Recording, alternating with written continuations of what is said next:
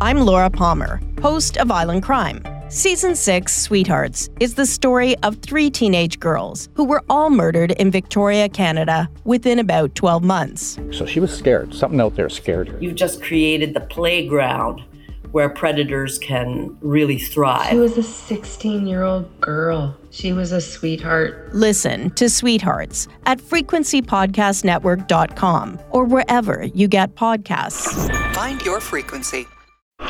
You're listening to a Frequency Podcast Network production in association with City News. For as long as they've been around, deepfakes have generally been seen as illicit. The stories you hear about them tend to involve digital likenesses of people used either for purposes of misinformation, impersonation, or just plain old malice, like fake pornography. But there is a legitimate use for deepfakes, or at least there is a legal and practical use for them, and we can all debate the legitimacy of it. Here, as an example, is a Russian cell phone commercial. And one of the voices that you hear starring in it belongs to Bruce Willis, allegedly. Миссисипи. Миссисипи. Миссисипи, пароль верный. Будь всегда на связи с детьми. Подключай бесплатный семейный тариф в салонах Мегафон. It's not actually Willis, of course, even though, if you could see this commercial, you'd know it looks exactly like him. For one, Willis is battling aphasia, and he doesn't act anymore. And also, if he did, why would he waste his time in a Russian advertisement? But a company struck a deal to map a digital version of Willis over another actor. Now, this is obviously a small example, but it is very instructive. There is, and there will continue to be, a big appetite by brands to pay celebrities, actors, musicians, whatever, to appear in commercials and other gigs. And if someone, like, say, Harry Styles, just for example, doesn't want to waste time actually filming a Pepsi commercial, why shouldn't he just license a deepfake of himself to Pepsi, collect the money, and not even have to work for it? Or maybe someone like Styles could sell his likeness wholesale, the way other musicians have sold the rights to their entire music catalog. And then the real Harry Styles can retire, and digital Harry Styles can go on with his career. Why not? These aren't exaggerations anymore. They are questions that Hollywood and other industries will have to answer. Who owns a likeness? Can you sell them wholesale? Can you rent them out? How?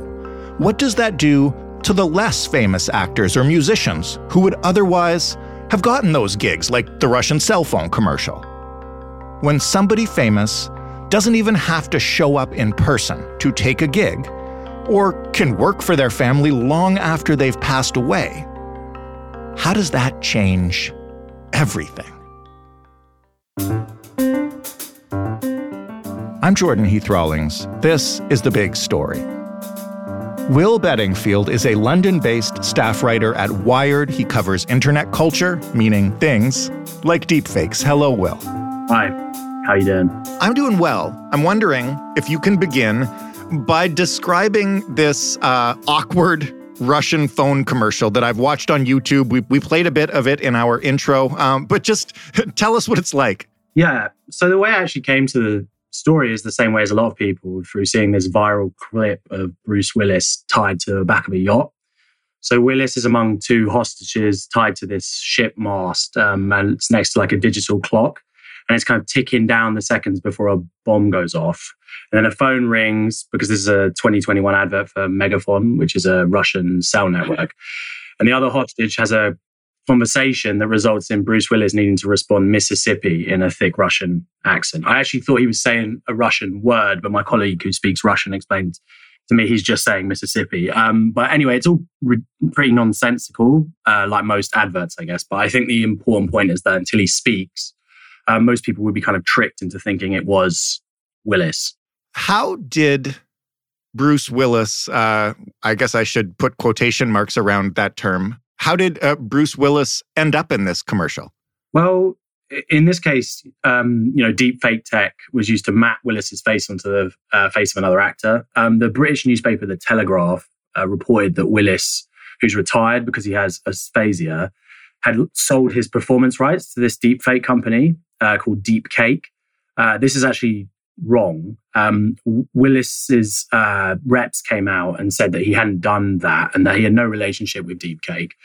And then my colleague Steven Levy at Wired uh, spoke to the CEO of the company, and she said they never claimed to own Willis's future rights, but had an arrangement with Megafon, the Russian cell network. And this arrangement let Deepcake use algorithms trained on 34,000 images from his earlier films to digitize his appearance, basically. And so that's how we ended up there. So okay, just basically, is that legal? I mean, yes. I mean, in, in that situation, yes. If if Willis's reps had have agreed uh, with Megafon and Megafon then have agreed with Deepcake, that is yeah, that is legal. I haven't seen any evidence to suggest that this particular advertisement is illegal. How good is the deepfake in this commercial? Um, would a reasonable person, before hearing him say Mississippi in a Russian accent, believe it was Bruce Willis? I think it's, yeah. I mean, my colleague spoke to the CEO of the company and she said, you know, well, it's also him younger, but I think unless you were a, like a huge Bruce Willis fan, I'm less convinced you'd notice. I'm not convinced you'd notice that it wasn't Bruce Willis. So yeah, I think it's pretty good. Uh, particularly if you got to remember that people might be watching this quickly on like a phone. Um, so yeah, no, I would say, you know, if you were studying it, yes, you can see it's probably not him. And obviously he then speaks in a Russian accent. Uh, but I would say it's pretty good. And yeah, a reasonable person would believe it was him. So you mentioned that uh, Deepcake created this by training, I guess, a program on photos of Willis. Can you just explain what does it take to make a deep fake like that for a video? How does the process work? Yeah, so I mean, like I said, uses a deep fake. I'm sure most people have heard of this tech by now, at least kind of vaguely. But basically, it's a pretty loose term applied to images or videos generated using AI that look real. Um, so people might have seen uh, Jordan Peele pretending to be Obama, mm-hmm. or the fake video where President Zelensky announces his surrender. And we're going to be talking about Hollywood later, I know, but Luke Skywalker in the book of Boba Fett, he's uh, played by a kind of de-aged uh, appearance of Mark Hamill. Um, and so in the Willis ad, we're kind of talking about a video that uses machine learning algorithms to sort of digitally impose one person's face onto a video of another person. So yeah, deepfakes have been around for a while, but they kind of burst into the public consciousness in the past couple of years, I'd say. So for this one, Willis or his agency have agreed to it. Uh, they've presumably been compensated fairly for it. Um, so this one is legal. What is the larger issue that this kind of technology can bring to uh, to movies, to commercials, to television, to anybody uh, who is producing content based on these programs? Yeah. So, I mean, again, to mention my colleague's piece, he kind of formulates this lead question: Who owns Bruce Willis? And my piece is hooked off that question. So right. it kind of starts there. And the point of all this is like, you know, that's not just a concern for Bruce Willis and his reps, obviously. And it doesn't just concern actors and actors' unions either. Um, for some experts, it's like this broader question that should like worry all of us because it kind of portends this future where I think I put in the piece, you know, our identities could be bought, sold, and seized. So who does own, like, this is where it gets confusing to me and probably to a lot of our listeners. I would assume that I own the rights to my likeness, the rights to my voice, the rights to my face, even if there is video or obviously with a podcast, hours and hours and hours of audio out there that somebody could presumably use to recreate my voice. Like, but I own that, right? If that appears anywhere, I can sue. Mm-hmm. Well, I mean, I discovered writing this piece, the law in this varies pretty widely from country to country. And, you know, initially I was going to make, because I'm based in the UK, I wanted to make a comparison in the US and UK, and there were differences. But I'm, so I'm going to keep it to the US just because we're talking about Hollywood. And even within the US, it varies state to state. So Sure. one of the experts I spoke to, who's very distinguished in this area, Jennifer Rothman, has actually mapped out all the differences between states on this website called the Right of Publicity Roadmap. So if you're listening in the US, you can check yours. So in America, people have a right under various state laws to limit unauthorized appropriation of their identities, particularly their their names and likenesses. So the gold standard in this kind of commercial space is something called the right of publicity. And I can quote what that constitutes directly. It's a law barring unauthorized use of a person's name, likeness, voice, or other indicia of identity without permission, usually for a commercial purpose. So stuff like in advertising or on products.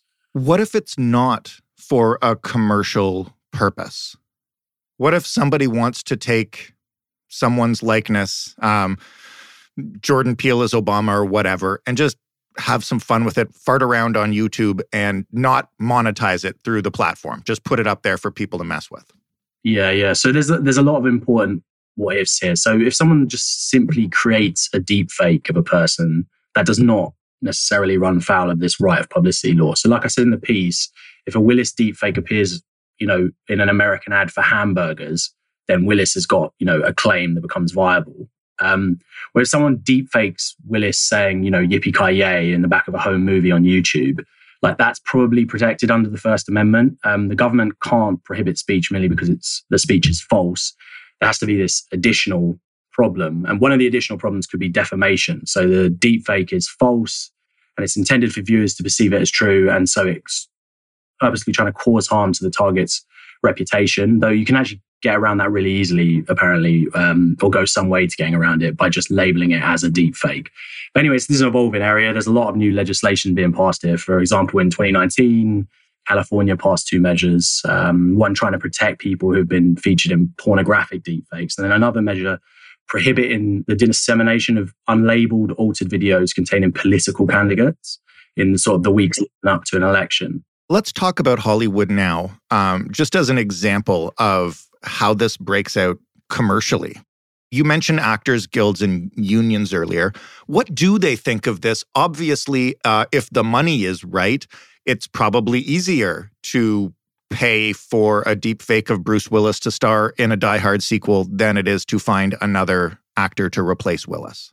Yeah, I mean, a- actors unions have been fretting over this for deepfakes for several decades. I, I was Really? told. Yeah, from by the uh, basically the Screen Actors Guild or SAG-AFTRA, who I spoke to about this, said their interest began with sports video games. So even if you're just looking at you know those kind of blocky depictions of athletes in those games, it was kind of clear to them early on that the tech would develop in a way that you know you might be able to drop actors into movies, just as like you might with footballers and FIFA.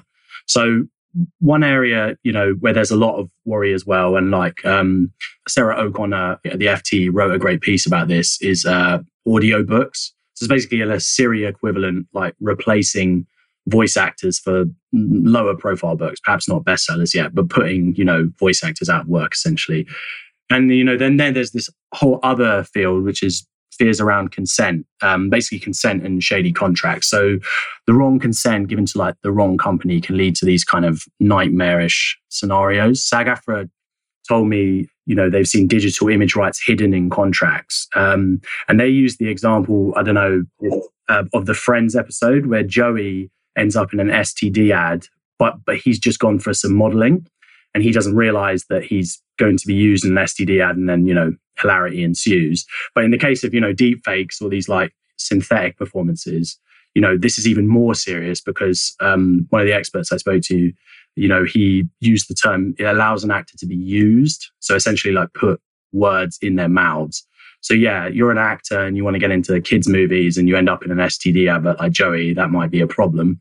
TikTok actually had to settle a legal case recently around this issue where a Canadian voice actor sued ByteDance, that's the company that owns TikTok, because she'd done a voice performance for a Scotland based company for what she thought were Chinese translations. And then she sort of ended up in TikTok's text to speech feature. So she sued and it was settled out of court. But I'm kind of making it sound like actors all hate deepfakes. And, you know, this isn't the case. There's also the money, you know, a big financial incentive that maybe we'll come on to.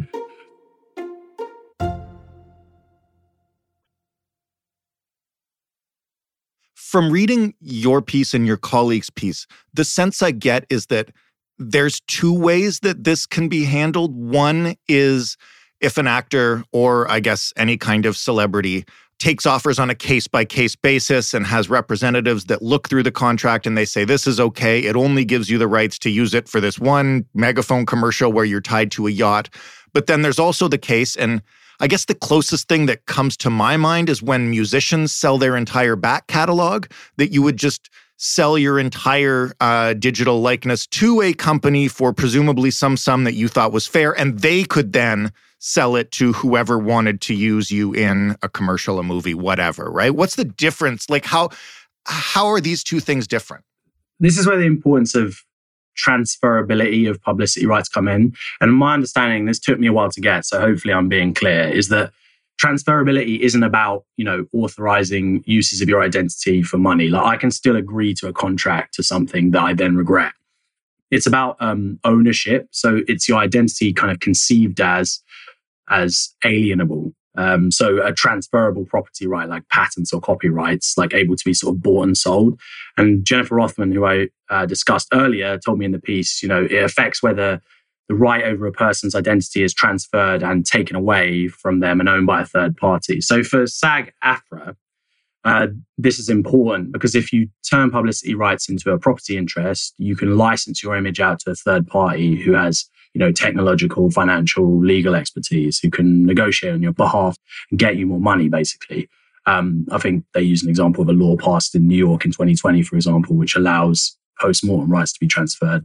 So for Rothman, um, you know, and for some of the other experts I spoke to, they worry this like transferability could lead to people losing control of their identity or personality, like in inverted commas there. So basically lead to firms owning your identity rather than just licensing it for a particular purpose. So Rothman argues that we should shift our thinking about rights of publicity from thinking about publicity holders to sort of identity holders. Um, she has this interesting article where she kind of points out that the original calls for this kind of transferability were made in the 1950s by studio lawyers who wanted to control the movies actors appeared in and the products they endorsed.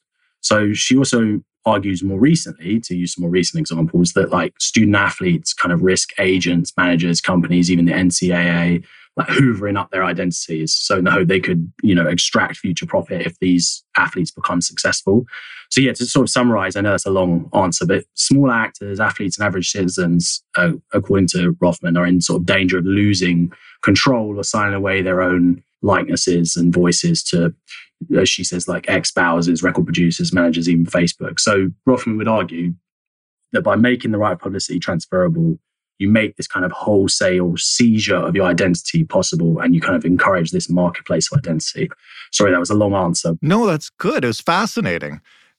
I guess my next question then is about that money and it is about the non Hollywood superstars. You know, I'm reasonably sure that Tom Cruise and the like probably have pretty good lawyers and they have enough money that they they can very well pick and choose how deep into this they want to go.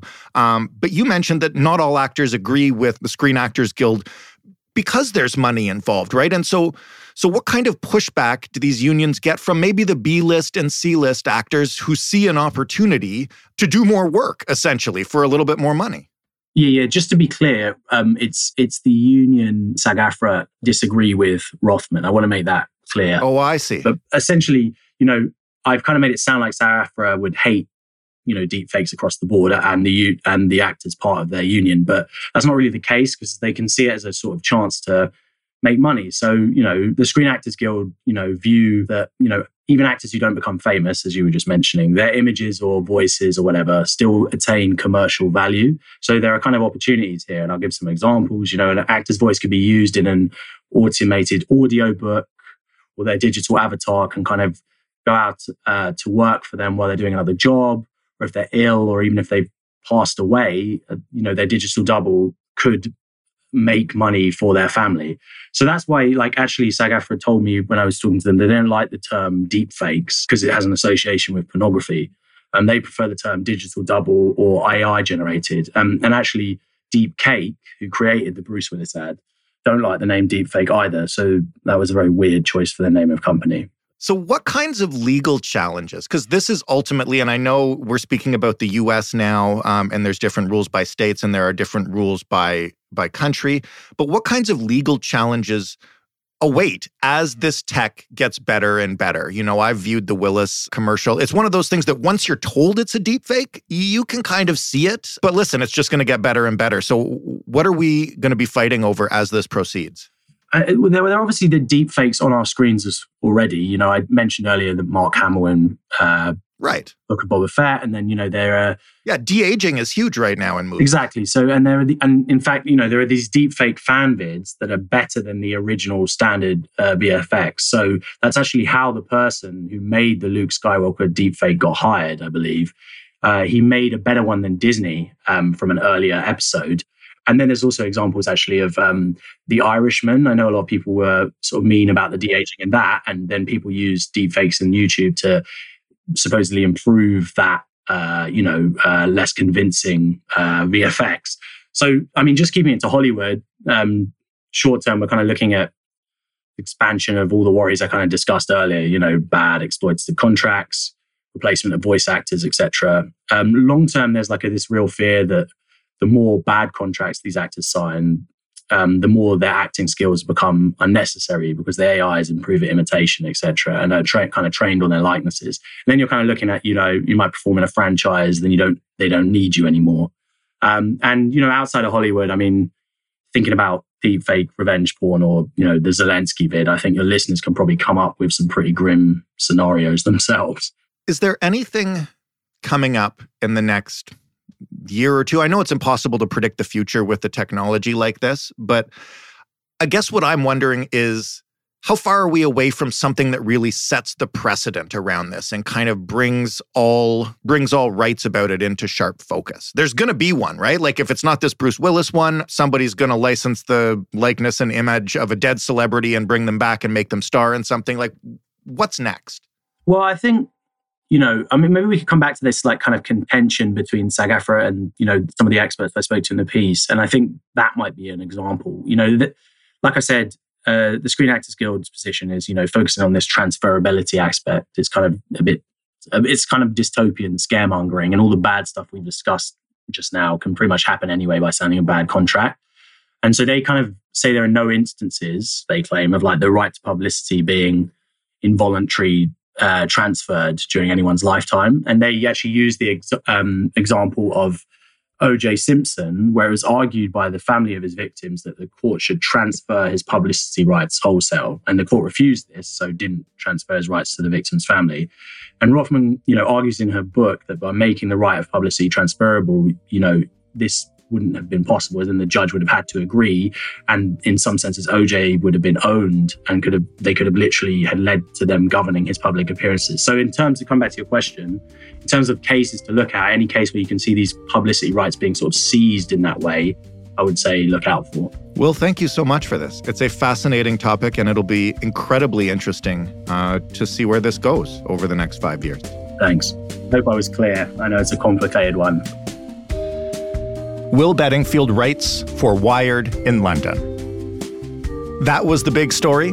This is the last you will hear from me personally for one week, not because I'm taking a well deserved vacation, though I might sneak off for a day or two, but because I'm so excited to announce that next week we are partnering with our friends at the Narwhal the Narwhal is an independent publication, a team of investigative journalists that do deep dives on climate stories, stories about the natural world in Canada, and stuff you won't find anywhere else.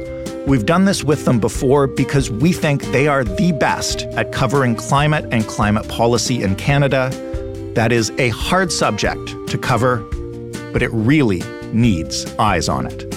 So next week, you may remember Fatima Syed. She also works at the Narwhal. She will be sitting in this chair as guest host, and she will have some of her amazing colleagues telling you stories about Canada and climate that you won't hear anywhere else, at least not like this.